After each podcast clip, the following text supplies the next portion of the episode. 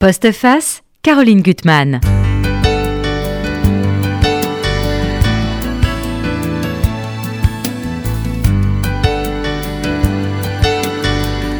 Est-ce que cela vous tente, chers auditeurs, d'aller au bout du monde pendant plusieurs mois sur une ville flottante, la plus luxueuse et raffinée qu'il soit, avec multiservices et une armada de personnel entièrement dévoué à votre personne? Moi, la croisière enchantée, je n'y crois pas trop. À risque de balme de mer, de vertige quand on se penche sur le, le bastingage, peur de la houle et des marins qui tendent les violons. Vous voyez, j'ai appris beaucoup avec mon invité. Ça veut dire que les meubles se mettent à glisser et surtout peur de l'enfermement. C'est pour ça que je préfère de beaucoup voyager avec un paquebot en mots, surtout quand le livre est excellent. Pierre Assouline, bonjour. Bonjour Caroline. Voilà, vous publiez Le Paquebot, c'est chez Gallimard. Euh, c'est le paquebot de Georges Philippard euh, qui a vogué sur les mers de février euh, à mai 1932. Et moi, j'ai trouvé votre livre épatant parce que tout votre monde est là. C'est que vous arrivez à combiner votre art de la biographie et votre art du roman. Alors, chute dans le désordre. Il y a Tintin, par le biais d'un petit garçon qui est très rigolo, très facétieux. Il y a Albert Londres, qui est absent et présent, mais qui va être un des moteurs du livre, et vous lui avez consacré, on le sait, une excellente biographie. Il y a votre narrateur qui vous ressemble, euh, Jacques-Marie Boer, qui est bibliophile, comme vous dites, couturé de mots et de citations, et qui a surtout un sens aigu de l'observation. Et dans ce livre, vous vous transformez un peu en Saint-Simon, parce que dans cette micro-société qui, est, sur le backbo, bah vous, vous épinglez les snobs, euh, des femmes parfois euh, sur, le, retour, euh, des personnages qui sont, qui sont parfois odieux, et puis il y a des femmes magnifiques dans votre livre, vraiment. Et, et, puis surtout, vous montrez, ce qui est terrible, un monde en déglin. On n'est pas loin de ce que sera Lutetia après la guerre. Hein. Euh, on y va droit. Et l'aveuglement des uns et des autres hein, face au discours de deux jeunes Allemands qui sont terrifiants. Mais le pire, c'est l'aveuglement des uns et des autres. Aveuglement aussi avec une menace, on verra, d'un incendie euh, qui va ravager le, bateau et causer la mort de, d'Albert Londres. Et puis c'est un livre, on y verra aussi, sur l'oubli. Euh, au fond, qu'est-ce qui reste de nos vies Qu'est-ce qui reste de ce qu'on a vu Et est-ce que ça parlera aux, générations d'après? Alors, déjà, cette idée du paquebot, c'est, vrai que c'est un, sujet éminemment romanesque. Je pense que... Disons qu'avant d'être un sujet, pour moi, euh, tout roman est un désir. S'il n'y a pas de désir, il n'y a pas de... Ce qu'on appelle l'idée, le sujet, l'intrigue, le thème, mhm. c'est accessoire et je n'y crois pas trop. Parce que la, le moteur de tous les romans, c'est le désir de l'auteur. Désir de sa curiosité, d'en mhm. savoir plus, de voir comment tous ces personnages, ces univers vont s'imbriquer et jusqu'où mhm. ça va mener le lecteur, mais avant tout l'auteur. Donc, euh, le point de départ, c'est qu'il y a plusieurs choses. Hein. Moi, c'est toujours la rencontre entre quelque chose de très ancien et quelque chose qui résonne avec notre mhm. temps. Ce qui est très ancien, c'est l'envie de raconter une croisière. J'en ai jamais fait. Hein. Vous n'avez jamais fait Non, jamais. Je me suis vraiment posé la question. Uniquement par procuration, à, travers un roman. Vous savez, Simon disait si je n'avais pas écrit Maigret, j'aurais tué quelqu'un. eh bien, euh, moi, c'est un peu pareil. Je, je, je, je fais, j'ai créé des situations. Bon, parce que il faut vous dire que je suis plutôt claustrophobe et que la perspective, on m'a souvent invité à faire des conférences en paquebot, sur des paquebots, mais la perspective de me retrouver enfermé dans une cabine, peut-être sans hublot ou sans balcon, euh, ça me fait un peu peur. Oui, oui, donc, euh, j'ai souvent repoussé ce, ce projet-là. J'aime les huis clos. Mhm. Les invités étaient un huis clos dans un appartement parisien. Lutetia, un huis clos dans un grand palace. Et Gun, un huis clos dans un château. On sortait très très peu, juste pour aller juste devant le château ou boulevard Raspail devant le Lutetia. Donc, euh, ce sont des univers qui me fascinent, les huis clos, parce qu'ils ont partie liée avec le théâtre. Oui. Ah unité de lieu, une unité de temps, une unité d'action, ça me plaît. Et c'est du théâtre pour moi. C'est du théâtre. Alors évidemment, des gens me disent ah ce serait formidable votre paquebot à adapter euh, en série pour la télévision. Oui, ça serait une, série, mais je l'ai visualisé comme une pièce de théâtre. Comme une pièce de théâtre. Ça revient plusieurs fois dans le texte. Mais oui, hein, parce, que, d'ailleurs, il y a une répétition d'une pièce de théâtre. Une pièce de théâtre. Hein. Donc c'est un, comment dire, euh, le paquebot encore plus que les, les autres euh, romans qu'on a cités, parce que il y a quelque chose de, de, de des comédiens chez les mhm. passagers. Ils savent qu'ils vont se retrouver tous les jours pendant plusieurs mois. Alors il faut quand même planter le décor. On est en 1932, vous l'avez dit, entre mars et mai. Je voudrais montrer quand même pour ceux qui écoutent la radio. montrer, montrer, à la radio, oui, c'est pas voilà, c'est quand même quelque chose où on voit ce, paquebot qui, a existé, hein, le Georges Philippard. Ah oui, il a existé, oui. Et c'était un, un, paquebot quand même super sublime. Enfin, j'ai noté ce que vous disiez 172 mètres de long, 20 mètres de large, 347 membres d'équipage, garage, piscine. Euh, euh, c'est terrible. Enfin, piscine, cours de tennis, euh, tout. tout ce qu'on peut imaginer pour un, voyage d'agrément de luxe. Mhm. Ce n'est pas que de luxe, hein, parce qu'il y a trois classes. Oui, et on voit bien la hiérarchie. Là, on est dans les premières classes parce que ce sont souvent les, les les heureux du monde, comme on les appelle, les gens des premières qui, font des récits de leur croisière, plus rarement les, secondes et les troisièmes, ou pratiquement jamais. Euh, en seconde et troisième, on trouvait à ce moment-là essentiellement des, euh, des militaires français qui rentraient des colonies pour leur permission en métropole, et aussi beaucoup de fonctionnaires de l'éducation nationale, instituteurs et autres, qui eux aussi rentraient de d'Hanoï, de Saigon, enfin de toute l'Indochine française, euh, en métropole pour passer leurs vacances en famille. Et vous montrez que les passages sont fermés entre les deux mondes. Et d'ailleurs, ça va être une grave cause de, la, en fait, de la mort de beaucoup de victimes. Les premières ont le droit d'aller sur tout le, tout le navire, mais les secondes et les troisièmes n'ont pas le droit d'aller ailleurs que là où ils sont. Euh, donc, euh, et il y aura des portes coupe-feu, soi-disant, euh, mais, fermées à clé, qui vont faire. Enfin, on, anticipe sur la suite. Ah, peut-être qu'il faut que vous nous présentiez quand même votre narrateur. Donc, ce Jacques-Marie Bauer. Qui, vous ressemble. Il y a beaucoup de clins d'œil dans le livre. C'est toujours comme ça. Quand on invente, quand on imagine un narrateur, c'est quelqu'un, oui, il y, a une, il y, a une, part autobiographique, non pas dans son vécu, parce que lui euh, semble plutôt, célibataire. On croit qu'il a des enfants. on n'est pas très sûr. On n'est pas très sûr. Il voyage seul. Il est mystérieux aussi il parce qu'on ne sait pas très bien pourquoi il est sur ce bateau. Mais on va l'apprendre. On va l'apprendre euh, de manière progressive, comme souvent dans les romans. Oui, parce qu'il y a un vrai suspense. Hein, il faut le, il faut le dire. Mais, ah, mais en même temps, c'est un homme euh, qui connaît très bien le monde des premières classes, puisque lui n'étant pas spécialement un riche, mais il fréquente les riches parce mhm. qu'il est libraire bibliophile, c'est-à-dire qu'il recherche et il vend pour des collectionneurs quelque chose qui se faisait énormément à l'époque, moins aujourd'hui, mhm. des éditions rares, euh, des grands papiers, des, tirages de tête de, livres, de littérature, mais ça peut être parfois des choses vieilles de 5 ou 6 siècles. Alors d'ailleurs, il y a une scène formidable quand il arrive à Saïgon, il a rendez-vous avec un, type qui est un peu un brigand, enfin qui est quand même un, un, brigand, qui a réussi. Qui a hein. réussi, qui vend des œuvres extraordinaires, et il va acheter, elle existe ça, cette édition de, Platon, euh, voilà. opéra, qui, qui, euh, qui, date de 1484. Ah mais c'est la plus ancienne, c'est la plus ancienne, et alors, chose extraordinaire, pendant que j'écrivais mon livre, cette édition précise était en vente euh, aux enchères. Euh, je ne sais plus si c'est Paris ou New York. Euh, je ne sais plus si c'est Christie's ou Arcurial, peu importe. Et là, il y avait dans le catalogue toute la description et ça montrait que ce, cet exemplaire rarissime a été dans les mains d'un collectionneur chinois. Donc mhm. c'était parfait. Je rappelle, ah c'est donc les premières fois qu'on publie les œuvres complètes de Platon. Euh, avec une, édition d'époque, donc en 1586, euh, et dans un état encore très tout à fait correct. Et ce Jacques, il, sait parler de son, son métier. D'ailleurs, il dit qu'un collectionneur, c'est quelqu'un qui marche à Paris, et il va marcher sans arrêt sur le, sur le paquebot pour mais tout Le monde marche, tout le monde marche. Hein. il, y a il, y a les allongis quand même. Oui, alors effectivement, vous avez raison Caroline, il y a d'une part, moi je les appelle les allongés, mais c'est les allongis, c'est-à-dire qu'ils sont tout le temps euh, sur le pont promenade, qui est le lieu névralgique mhm. du paquebot.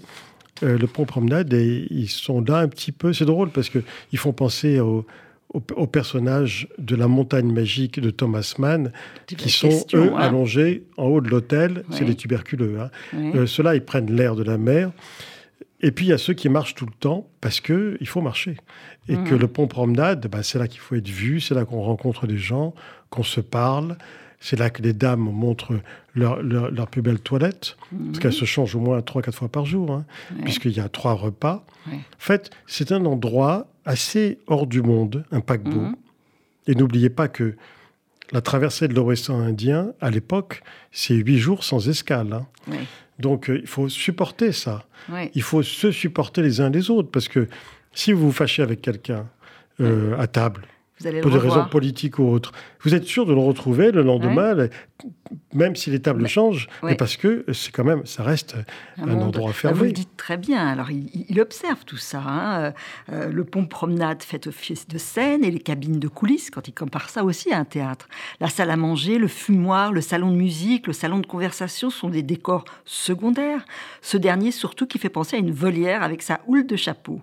Passagers et équipage sont en représentation, chacun dans le rôle qui lui est assigné par la société, mais selon qu'il s'en échappe, le détourne, le travestit avec plus ou moins de réussite, et selon que l'homme maîtrise ou non les circonstances, la pièce que constitue toute croisière devient une comédie ou vire au tragique. Ça va être les deux chez vous. Ça va être les deux. Ça démarre mmh. en comédie, mmh. ça va finir en tragédie. C'est alors ce qui est important pour moi, c'est que pardon, c'est à la fois euh, tout ce qu'on a évoqué, mhm. euh, cette croisière, qui est donc la croisière inaugurale. Hein. il y a des mhm. invités euh, de la compagnie, il y a beaucoup de gens très bien, il y a des gens importants. Il y a Monsieur Vic, le commandant, le, Pacha, qui est tout en blanc, c'est très drôle. Toute ah la, hiérarchie sur le bateau, ça, vous le décrivez parfaitement. Hein. N'oubliez pas que les années 30, mhm. là on est en 32, les années 30, c'est l'âge d'or des, croisières. Il y a des, rivalités incroyables entre toutes les compagnies euh, européennes pour, être, pour rivaliser dans le luxe. Il y aura le Normandie, le confort. Le Normandie, c'est après. Mais ça va être déjà le Georges Philippard, qui porte le nom de l'armateur et propriétaire des messageries maritimes. Le Georges Philippard, déjà, c'est un paquebot qui est, le, qui est au top de l'avant-garde, mmh. avec beaucoup de décorations art déco, etc. Mais aussi des matériaux fragiles et aussi une certaine sécurité. Je rappelle que nous sommes à ce moment-là 20 ans après le naufrage du Titanic. C'est rien, 20 ans. Et nous sommes une trentaine d'années après l'incendie du bazar de la Charité. Je veux dire par là que les catastrophes sont dans les mémoires, qu'il y a régulièrement des naufrages mhm. de paquebots, des incendies à bord, c'est tout ça, ça fait partie de la chronique. Euh, mm. Aujourd'hui, ça serait un événement, mais à l'époque, euh, c'est un événement uniquement en fonction de la qualité des, gens qui, des victimes. Mais bon. tout le spectre des, vaisseaux qui vont sombrer, ils ont ça en tête. Ah toujours. Hein.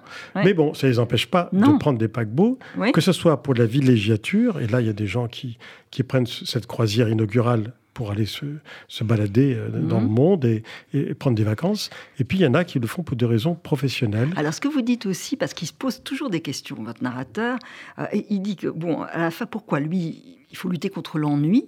Alors lui, il a les armes pour lutter contre le nuit, c'est les livres et le, sens de l'observation. Mais il dit que c'est aussi, il s'interroge pour se faire de nouveaux souvenirs, se revivifier, ne pas finir dans, dans la naphtaline. Et puis il y a un passage très beau avec un personnage qui va être très important, euh, Anaïs dans le livre, parce qu'il y a des femmes qui sont vraiment saisissantes, que ça soit Salomé ou cette Anaïs qui est sublime de beauté. Salomé est beaucoup plus jeune, hein. c'est une jeune fille. Ouais, c'est une jeune fille. Et qui lui dit à maman, bon, l'important c'est de trouver le lieu pour devenir soi-même. Ce peut être dans un coin ignoré au fond de l'Amazonie ou au sommet du phare de l'île de Saint. Moi, c'est à bord d'un paquebot au milieu de nulle part. Et elle va lui citer un, un vers de Hugo, très beau. C'est vrai. Qu'est-ce que les gens font sur ce bateau? Ça, ils s'interrogent sans arrêt. Il y, a, parce que je me suis intéressé beaucoup aux voyageurs, j'ai lu beaucoup de choses là-dessus. Et il y a des gens à l'époque, euh, notamment des femmes seules, qui, qui, allaient de croisière en croisière. Mm. C'est-à-dire, sitôt achevé, pour. Euh, quand on leur posait la question, et le personnage le dit dans le livre, pourquoi? Elle répond, mais parce que personne ne m'attend chez moi. et donc, Mm. Elle va de croisière en croisière parce que c'est l'assurance de rencontrer des tas de gens, mm. de faire des connaissances, mm. de voir des pays intéressants. Alors ici, ils ont, il faut en avoir les moyens, bien sûr. Hein. Et voilà, c'est un type de personnage. Il y a ça. Et puis, vous avez des hommes d'affaires très importants, il y en a à bord, là, qui emmènent toute leur famille. parce qu'il y en a quand même pour trois ou quatre mois, et qui en profitent aux escales à Hanoï, à Saigon, à Shanghai, pour visiter les filiales de leurs entreprises et voir un peu les choses ah euh, pour de vrai sur place. Euh, donc il y a tout ça. Mais pour moi, l'important, ça s'est précisé au fur et à mesure de l'écriture, mhm. c'était de montrer que le destin de cette croisière inaugurale, qui va finir tragiquement, est la métaphore mhm. du destin qui m'intéresse en parallèle à, ce récit, mais qui est dans le récit ah de l'Europe. Mhm. Car nous sommes au moment, et ils vont l'apprendre à bord, où, où les législatives en Allemagne vont faire apparaître le NSDAP, le Parti national socialiste des travailleurs allemands, en numéro 2. Et là, il y a tous les jours des discussions, euh, comment dire, hein, dans le fumoir, mon narrateur mhm. organise avec une dizaine de personnages qui sont des, hommes, hein, des passagers, des hommes d'affaires et autres, de toute nationalité, une conversation sur des tas de sujets. Mais les sujets reviennent toujours à la même chose. Mm. L'Allemagne va-t-elle basculer? Parce que la presse française ne parle que de ça. ce qui est intéressant, c'est qu'ils ont des échos de ce qui se passe. ils ont des échos, par exemple. Par les journaux, c'est la mort de Doumer, mais ils ne savent pas tout. Oui, mais la radio, le, radio de bord, mmh. euh, euh, comment dire, donne toutes les informations euh, parisiennes. Hein. Mmh. Donc effectivement, l'assassinat du président de la République, ils en ont l'écho assourdi, mais ils ont aussi des articles entiers. Par exemple, une série d'articles formidables que je vous engage à tous à, relire parce qu'il se croit que ça a été publié dans ses, dans ses œuvres complètes, notamment de Joseph Kessel, qui mmh. était grand reporter au matin. Et il est allé faire, donc en mars avril 1932, euh, une tournée dans les grandes brasseries fréquentées par les nazis, où, les nazis faisaient des meetings mhm. à Munich, à Dresde, à Düsseldorf et ailleurs. Et là, il les a observés. Et il a observé Hitler parler. Et là, il dit, c'est quand même incroyable, ce type, quand on y pense. Il est allemand depuis cinq minutes, hein, puisqu'il était autrichien. Il vient juste d'être naturalisé. Il est allemand depuis cinq minutes. Il donne des leçons à tout le monde sur la, la grandeur germanique. Euh, physiquement, c'est médiocre. Quand on le voit, il est médiocre. Euh, intellectuellement, culturellement, c'est zéro. Même artistiquement, c'est un peintre raté. Il n'est rien. Rien. On le verrait dans la rue, on se retournerait pas. Mmh. Mais quand il prend la parole, il y a un magnétisme qui se dégage qui fait que toute l'assistance est à genoux. Et ça, il dit, c'est un danger public, parce que ce type a le don du verbe, il a le don de conquérir des foules par le verbe. Il avait vu juste. Il avait vu et juste, là, et on le voit là. Dans et donc, dans le, dans le paquebot, dans le fumoir, il va y avoir des conversations, parce qu'il y a notamment deux, deux, industriels de la Roure, allemands, mhm. des gens très bien, qui sont là, et quand ils entendent euh, plusieurs personnes, dont mon narrateur, mmh. euh, s'alarmer euh, et être, comme on dit aujourd'hui, des lanceurs d'alerte, mais on aurait dit des mmh. Cassandres, et, dire attention, il y a un danger en Allemagne, un danger pour toute l'Europe, il y a un type qui veut prendre le pouvoir. Eux, ils disent non, mais ne vous inquiétez pas, on le connaît bien. Mmh. C'est vrai qu'on a en partie financé sa campagne électorale et tout. C'est un hystérique, vous avez raison c'est un fou furieux parfois, vous avez raison, mais quand il aura pris le pouvoir, il va ramener ce qui manque à l'Allemagne de la République de Weimar, c'est-à-dire l'ordre, hmm. l'organisation, la paix sociale, et vous verrez, on le calmera. Ouais, Funeste illusion. Et il y a une formule que je trouve, parce que vraiment l'art des formules dans ce livre, euh, parler d'un auto-da-fait de l'esprit. Il y a un des personnages qui dit ça. Parce qu'il y a un aveuglement, parce qu'autour de ces deux, deux nazis, euh, il, tient d'ailleurs au mot nazi, mais parce euh, notre narrateur. Même le mot nazi est, problématique. parce qu'on leur dit, attendez, nazi, nazi euh, c'est déjà porter un jugement péjoratif, mmh, mmh. parce que c'est un raccourci de national-socialiste. Et c'est une manière de désigner négativement les gens. Donc il y en a qui refusent même. Mais ils disent, on va le calmer, évidemment. Ils vont être dépassés par lui, et c'est lui qui va engloutir tout le monde.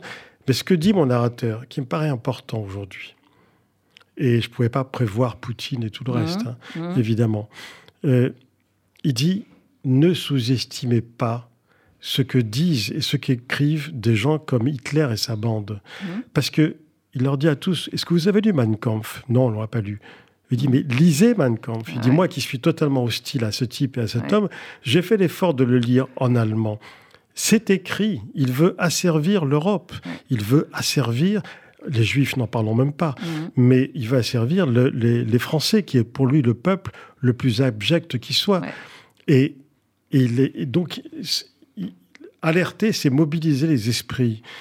Eh ben, quand euh, mon livre est paru, moi, je, lisais, je relisais ce que disait Poutine il y a 20 ans mhm. et ce qu'il dit encore aujourd'hui. Enfin, c'est très clair ce qu'il veut faire. C'est très clair. Ah C'est-à-dire, c'est la guerre à l'Occident, c'est pas la guerre à l'Ukraine. Ça va beaucoup plus loin que ça. mais, beaucoup plus loin que ça. Mais quand il y a 20 ans, dans les discours qu'on peut lire et écouter sur, sur Internet, on n'a pas d'excuses. Hein. Quand il le disait il y a 20 ans, les gens n'écoutaient pas en disant Oui, bon, mmh. c'est Poutine. Non, mais d'accord, mais c'est ce qu'il fait. Et c'est ce mmh. qu'il veut faire. Mmh. Et c'est très clair. Et, quand il s'entend avec la Chine pour dire le problème c'est l'Occident, c'est l'Europe.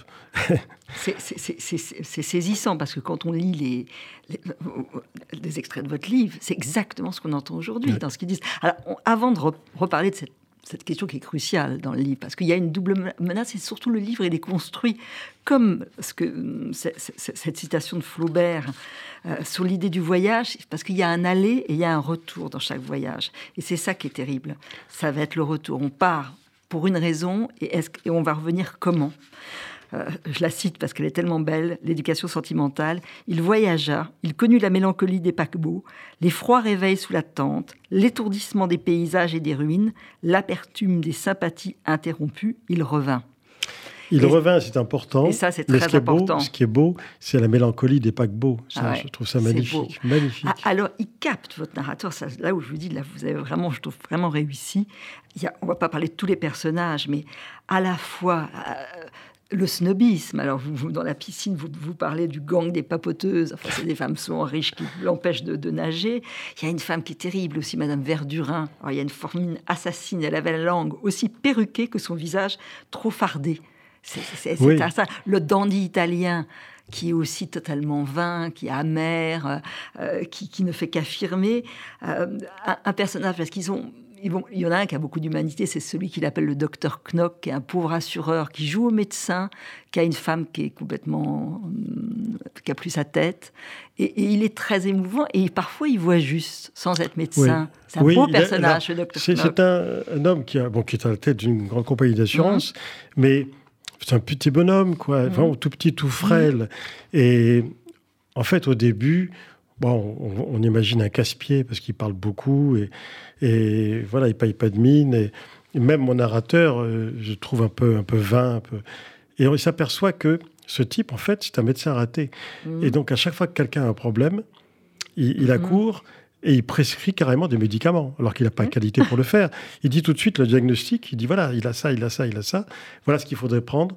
Et, et au fur et à mesure, bah, euh, comme beaucoup ont un surnom, vous avez cité la Verdurin, ouais. c'est pas son nom, hmm. mais euh, ben lui, euh, Jacques-Marie Bauer, le narrateur, l'appelle Knock, parce que la pièce de Jules Romain fait un triomphe à Paris à l'époque, et c'est vraiment le docteur Knock. Hmm. Et, donc, progressivement, ben, il va s'attacher à lui parce qu'il le hmm. trouve assez pathétique finalement. Et, souvent, il voit juste. Il y a aussi un personnage qui est totalement secondaire, mais que je trouve tellement bien campé, cette Armine de Beaufort, euh, qui est un homme extrêmement éduqué et, en même temps dont on sent que l'énergie va partir. Je lis juste cette partie parce qu'on on verra votre style. Tout en lui illustrait discrètement le principe selon lequel il est facile d'être radical, mais difficile d'avoir le suprême courage de la mesure. Tout en lui sointait le gentilhomme de vieille roche qui n'avait jamais dû de sa vie porter un regard méprisant sur un être ni même sur une chose, tous égaux en dignité. Sa voix veloutée était de celle qui réchauffe et laisse une trace dans l'air, une voix qui donne à voir, essentielle la voix, notre intimité extérieure. Par sa seule sonorité, en dehors du sens, chargée de tant de mémoire, la sienne exprimait déjà toute une généalogie, un je ne sais quoi de profondément archaïque qui laissait entrevoir dans ses échos le labyrinthe de ses ancêtres. Mais étrangement, pour un homme de ma génération, il semblait n'avoir plus la force de faire danser la vie. Cette énergie le désertait petit à petit, et je n'aurais pas été étonné d'apprendre un jour qu'à sa demande, on l'ait laissé couler ses derniers jours à une escale. Je trouve que c'est un magnifique portrait. Ce personnage. C'est un beau personnage, ah et je vous dirai, Caroline, après l'émission, de qui il est inspiré, parce que vous l'avez bien connu. Ah, bah, c'est un de mes amis très proches, journaliste. Et donc, je voulais lui rendre hommage. Mais vous savez, quand on écrit un mhm. roman, on peut tout se permettre, on se fait plaisir, bien sûr. Et il y a des clins d'œil de temps en temps qui peuvent être saisis par deux ou trois personnes. Et ben, tant mieux, mhm. tant pis. Mhm. Mais évidemment, tout ça peut se comprendre et se savourer, le cas échéant, sans avoir aucune idée de ces clins d'œil. Ah oui, oui, mais c'est un art de savoir rendre un personnage comme ça, parce qu'il est vivant. Alors, il y a deux femmes qui sont très importantes dans le livre. On va, on va revenir à, la période et au nazisme, mais là aussi, je trouve que vous, vous les montrez magnifiquement. Il y a cette petite Salomé qui est avec son grand-père, qui va se laisser mourir, parce qu'il y a la mort qui est omniprésente dans le livre. Il y a le déclin, la mort, et lui, il va se suicider à sa façon. C'est un ancien capitaine. Et cette petite Salémée, elle est espiègle. Elle est totalement complice avec le narrateur. C'est, elle, elle, voit tout. elle est formidable parce qu'elle a, elle a une vingtaine d'années, 22 mmh. ans à peu près. Mais c'est quelqu'un qui est, qui est très libre d'esprit, très cultivée, très mmh. intelligente, brillantissime. Hein. Mmh. Et en même temps, elle a oui, elle a une espièglerie naturelle qui fait qu'elle se permet de s'asseoir où elle veut, elle fait ce qu'elle veut en quelque sorte. Euh, mais lui, tout de suite, il la prend en sympathie. Euh, dès, qu'il fait sa connaissance, et en fait, il l'adore. Il pourrait être son père, évidemment. Euh, la question ne se pose même pas. Il n'y a pas d'ambiguïté là-dessus. Mm. Il n'y a aucune ambiguïté. Elle chasse la, tristesse, vous dites bah à maman. Elle a l'art de chasser la tristesse. Qu'elle est enjouée. Elle est bon. Elle est voilà. Lui, c'est vrai que Bauer, mon narrateur, parfois, il a assez mélancolique. Mais parce que faut dire aussi que sur un paquebot, euh, parfois c'est très plat pendant des jours et des hmm, jours. Il y a l'ennui. Et il y, a une sorte de voilà de neurasthénie qui hmm. gagne euh, hmm. quelqu'un qui, euh, qui, est en permanence là à garder la mer. Vous savez ce qu'on appelle les riverains du lac Léman appellent ça la, la môle du lac. La môle du lac, c'est ce qui rend neurasthénique. Alors il y a eu plein d'études faites là-dessus. Ben, avec avec l'océan quand il est au calme plat ça peut aussi produire ça. Ouais. Alors elle, elle est vibrillonnante, elle le réveille sans arrêt. Alors elle va tout de suite deviner qu'il est très très attiré par Anaïs, euh, qui est la femme d'un horrible bonhomme. Alors là aussi, vous parlez de l'antipathie qu'on peut avoir viscérale envers un être. C'est un muf, c'est un goujat. Il va être totalement euh, finalement asservi par, par, rapport à la pensée nazie. Euh, enfin, d'une lâcheté totale, et grossier avec sa femme. Et elle, elle se met en retrait. Alors, elle a une, elle a une, beauté, enfin, il est totalement sensible à sa beauté parce que il la voit euh, euh, sur le pont et, il dit qu'il y a des êtres qui vous qui laissent une marque et elle laisse une marque et puis il y a plusieurs scènes dont une scène très belle parce que dans la piscine on ne dira pas et surtout une, une partie de thé alors oui ils sont tous les deux euh, l'un face à l'autre. Et il lui dit, moi je trouve que quand on dit ça à une femme, c'est quand même très bien. Elle fanait les femmes qui l'avaient précédée et discréditait celles qui pourraient se présenter. Oui, ça c'est bon. Il, est, très, hein. très, amoureux. Hein. Ah, il est très amoureux. Il est très amoureux, très attiré. il la connaît depuis le début de la croisière, sans plus. Mais ils se sont rapprochés, rapprochés. Et bon, c'est réciproque. Hmm. Vous savez, j'oublierai jamais euh, l'incipit d'un roman de, très peu connu de Jacques de Bourbon-Busset. C'était mhm. J'ai connu le bonheur de vivre un grand amour partagé. Et le mot clé, c'est partagé. C'est-à-dire que si l'attirance n'est pas réciproque, si elle va dans un seul sens, c'est fichu. Mhm. Euh, et là, dans son couple, elle, ça va dans un seul sens. Mais avec Boer qu'elle rencontre, ils ont tellement d'atomes crochus qui s'arrangent à l'escale de Saïgon, notamment, mmh. pour passer, pour prendre le thé à, l'hôtel Continental, mmh. où, toute la colonie française vient prendre le thé, et, euh, et pour se balader. Mmh. Se balader main dans la main. Voyez, bon, il faut, enfin, c'est pas. C'est un, On se doute que ça sera un adultère plus tard, un jour, mais là, je veux dire, c'est trop compliqué. Et en même temps, il y a quelque chose de, de rafraîchissant dans cette ce côté un peu, un peu jeune chez l'un et chez l'autre. Mhm. Ils n'ont pas 18 mhm. ans tout de même, hein. mais ils se comportent presque comme si, parce qu'ils sont animés par ce rayonnement intérieur qui est le, le, sentiment d'amour partagé. Et ils se comprennent. Euh, il y a un moment où, ou, je ne sais plus si c'est lui ou elle qui, parle de Flaubert, j'aurais aimé vous rendre heureux. Et elle lui renvoie, enfin... Euh, elle, dit dans l'éducation sentimentale, c'est l'inverse. C'est l'inverse. Donc instinctivement, tout est, ils sont si proches, c'est magnifique. Et, la petite Salomé, elle est très drôle parce qu'elle lui dit, alors qu'est-ce que vous prenez, votre Platon votre Anaïs? Qu'est-ce que vous choisissez? Elle est rigolote comme tout parce qu'elle est vraiment complice avec lui. C'est ça elle est très complice. Ça, c'est extraordinaire dans la vie. C'est un je trouve c'est beau une complicité entre une très jeune une très jeune femme et, un monsieur bien plus âgé, mais parce que et sans ambiguïté. Mmh, mmh. Oui. ça, c'est important. Parce qu'aujourd'hui, on dirait toujours ah oui donc il y a une intention cachée, euh, etc. Elle cherche son père. Non, il n'y a rien de tout ça. Non. Rien de tout ça. Elle est venue sur ce bateau pour accompagner son grand-père qu'elle vénère, qui est un ancien commandant de marine lui aussi, mais qui est à la retraite depuis des années on va comprendre aussi que bon, ce grand-père, il est un peu en bout de course. Oui, il veut plus vivre. Voilà, euh, il se laisse mourir. Il se laisse mourir. Euh, il adore sa petite fille. Il sait qu'elle est, qu'elle est rayonnante et, que, et qu'il faut mieux qu'il parte. Euh, Mais ça aussi, c'est aussi, bon, c'est des choses. aussi. C'est des choses que j'ai que j'ai pu vivre moi-même. C'est mhm. la complicité entre un, grand-père et son petit-fils ou sa petite fille, peu ah importe. ça, c'est des choses c'est vrai que on dit souvent, c'est peut-être un lieu commun, mais j'y crois, que ça saute une génération. Je veux dire que c'est pas facile d'avoir une complicité avec son père parfois mhm. en raison de conflits, de mhm. bon. Mais avec son grand-père. Ou avec sa grand-mère. Ou avec sa grand-mère. C'est la même chose. Eh bien, c'est quelque chose de beaucoup plus naturel. Euh, et c'est l'idéal. Ouais. Alors, vous parlez aussi, parce que dans cet ennui, il y a, ceux qui jouent aux échecs. Vous jouez aux échecs? Alors, je suis joueur d'échecs, je, me suis fait plaisir, mais dans, différents livres, hein, notamment Golem. j'avais, mon, personnage était un champion d'échecs.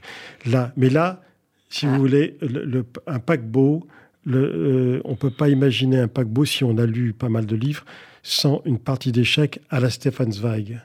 et comme Zweig est un petit peu aussi une des ombres qui flotte autour de cette croisière, et puis de toute façon, c'est la vérité. Il y avait une partie d'échecs chaque jour sur le pont.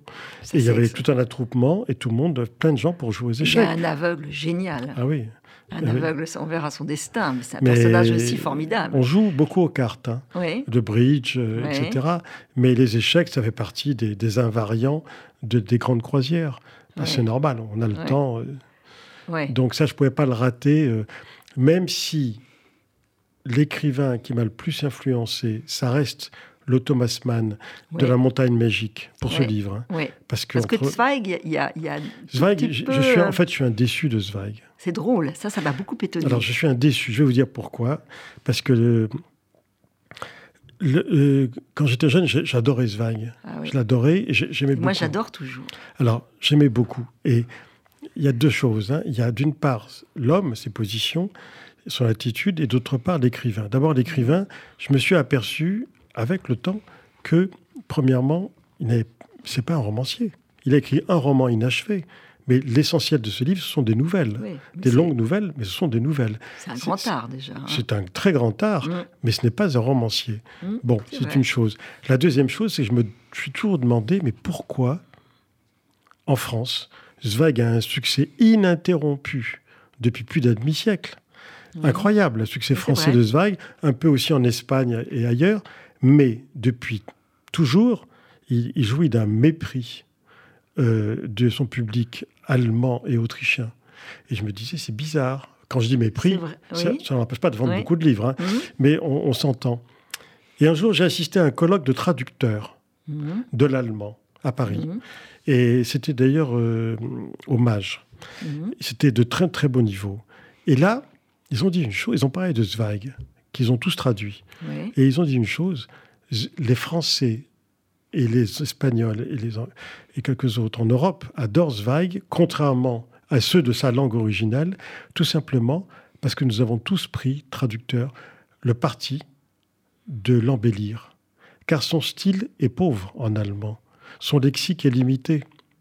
En fait, dans sa langue originale. Est-ce que c'est grave? Non, je ne dis pas que c'est grave. Mm. Je dis, voilà, voilà comment ça se passe. Comment ça s'est passé. C'est intéressant à savoir. quand, quand, vous lisez du Zweig, vous lisez lui puis son traducteur. D'accord. Euh, c'est vrai pour tous les écrivains étrangers, mais pour lui encore plus.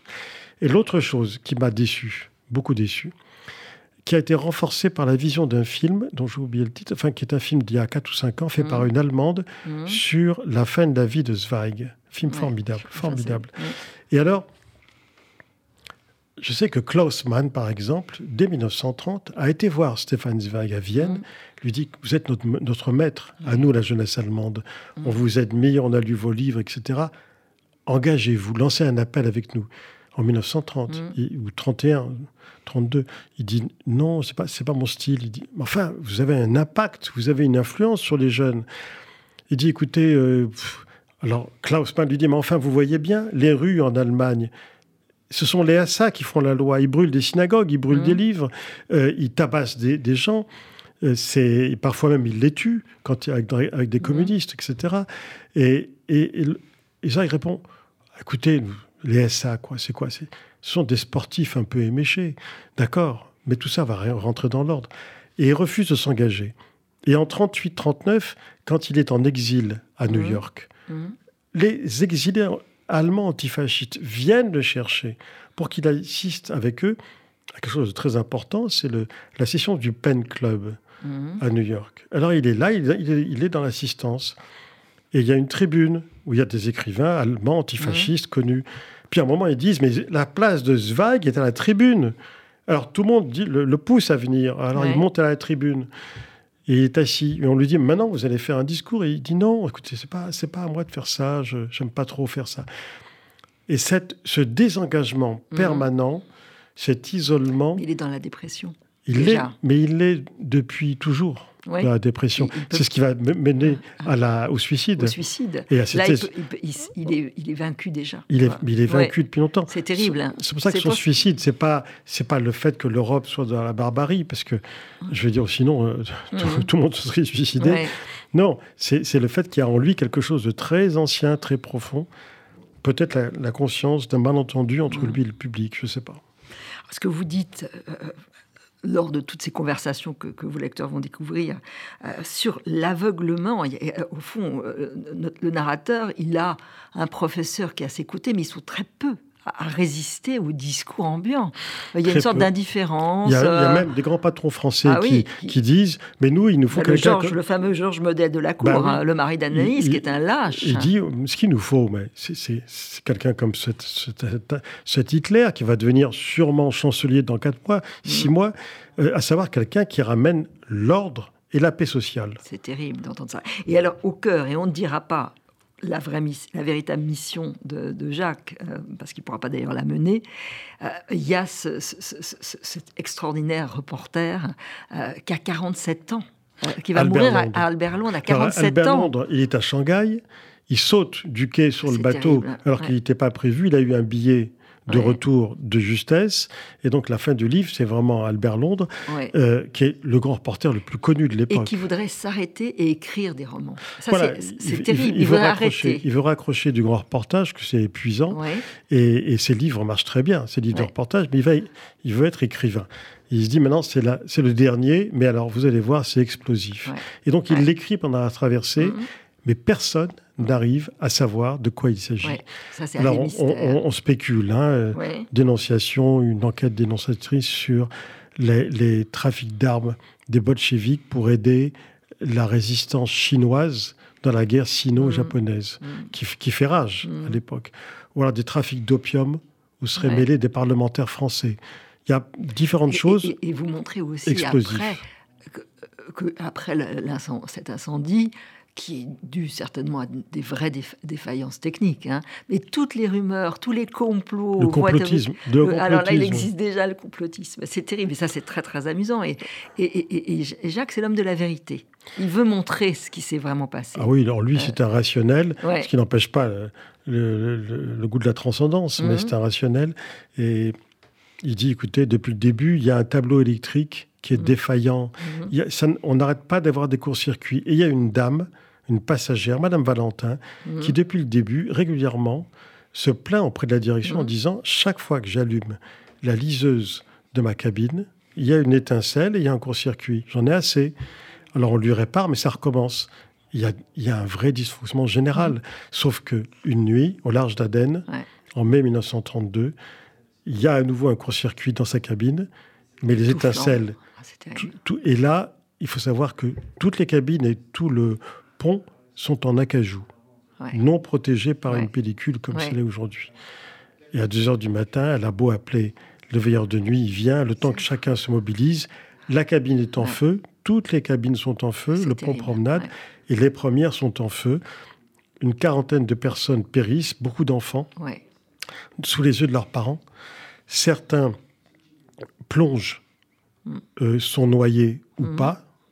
Euh, d'autres sont brûlés dans leur cabine. Blomov, qui est aussi un personnage ah magnifique. celui-là.